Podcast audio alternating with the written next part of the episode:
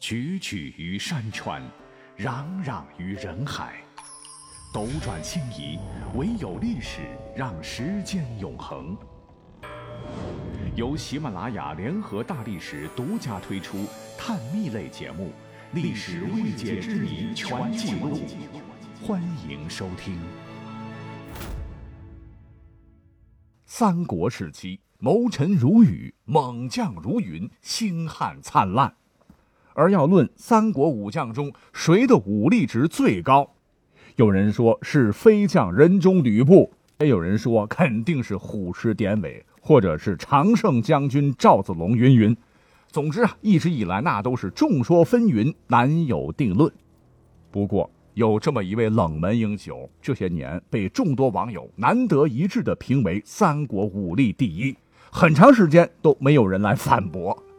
而这位冷门英雄呢，便是无名无姓的屈阿小将。我这么一说，你肯定很疑惑：啥谁？谁是屈阿小将？凭啥他武力值第一？哎，请听我慢慢道来。屈阿小将正式出场的是在《三国演义》的第十五回，太史慈憨斗小霸王，孙伯符大战严白虎。话说江东猛虎孙策当时呢，带着黄盖、程普等十几个心腹来到扬州牧镇武将军刘繇阵营前刺探军情。刘繇也不是摆设，自然很快就接到消息。可刘繇他不是猛人，他手底下的人也比较怂，早就被孙策打怕了，谁都不敢主动迎战。这时，北海救孔融名声大噪的太史慈一看。这也太窝囊了，于是大喊一声：“此时不捉孙策，更待何时？”说完之后，不等刘繇发话，就披挂上马，绰枪出营，还回头大喊一声：“有胆气者都跟我来！”但太史慈身后并没有呼啦啦的跟出一群人，只有一名小将答道：“太史慈真猛将也，无可助之。”于是拍马跟在太史慈身后。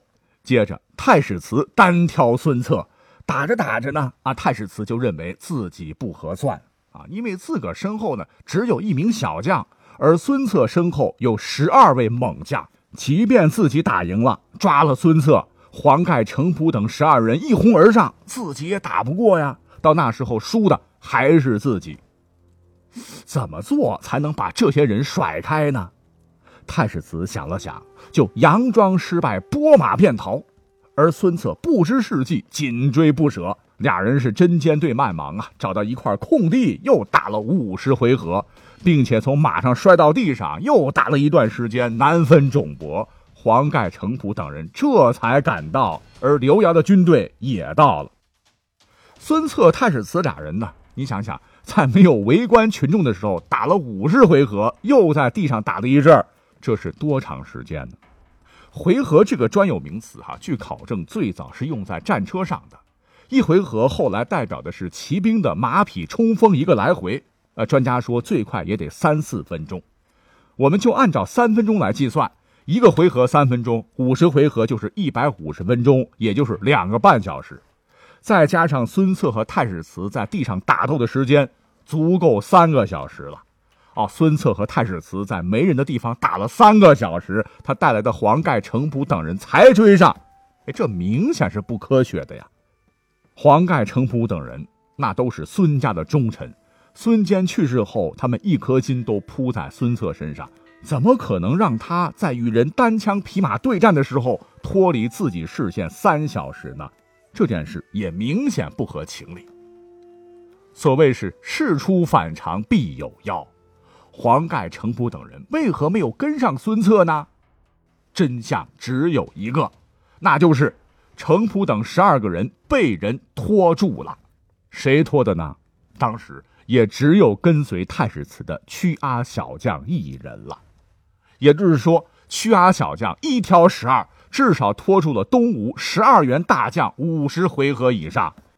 这程普、黄盖等人，哎，也算是名将了吧？一起上，怕是三国第一猛将吕布也不是对手。可见屈阿小将这功力，简直就是金庸笔下的扫地僧，不鸣则已，一鸣惊人呐！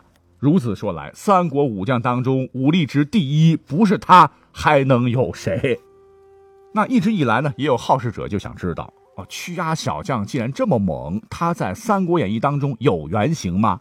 啊，有人说他是年轻时的黄忠，也有人说他是三国第一狙击手马忠，但仔细一分析，很多特征都对不上，所以找了几圈，哎，真的就找不到。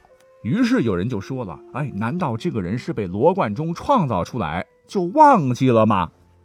啊，别说，还真有这个可能，很可能是罗贯中老先生在写完孙策与太史慈这场神仙大战后，就忘记了这位小将的存在。他为了凸显孙策和太史慈的勇猛，让他们在无人的空旷之地痛快打一场。